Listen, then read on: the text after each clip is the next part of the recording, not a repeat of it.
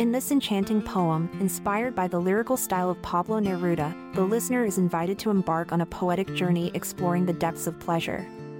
Through vivid imagery and passionate verses, the poem captures the essence of today's experience, immersing the reader in a world of sensual delight.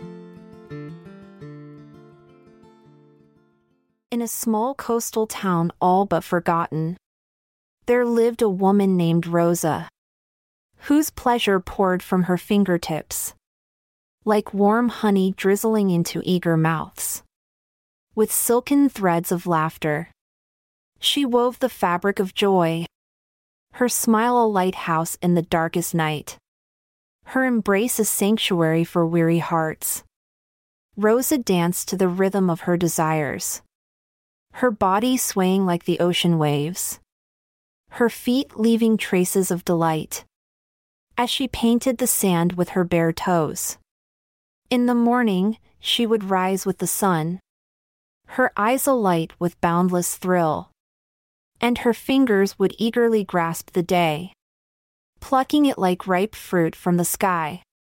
With each breath, she inhaled the sweetness, the aroma of life's simplest pleasures, and exhaled her worries into the abyss for she knew that tomorrow held infinite bliss. But one gloomy day, the skies grew sullen. A tempest raged within Rosa's world. As a visitor arrived, a tempest himself. With a face shrouded in ancient pain. His eyes, once alive, were smoldering embers. His hands clenched tightly, never to release. And his heart bore the weight of past tragedy a silent anthem echoing through his veins. Intrigued, Rosa sought to unravel his story, to bring color to his desolate landscape.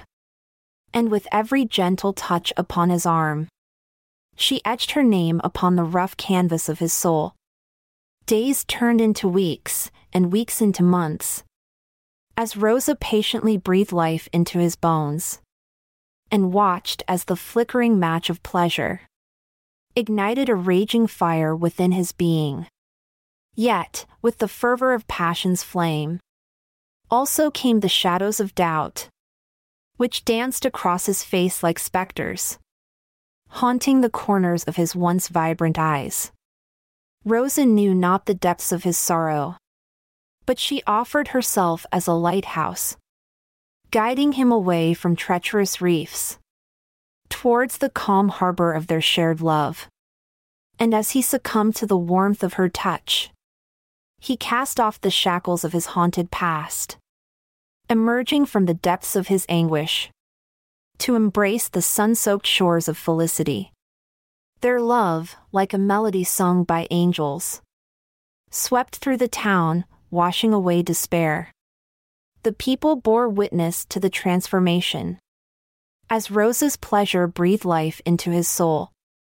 Now, in the sleepy coastal town of Ur, the woman named Rosa, a beacon of light, continues to dance with her heart ablaze, her pleasure unfurling, forever uncontained.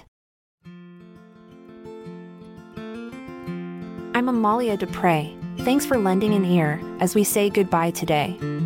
Await tomorrow's poem where emotions will hold sway.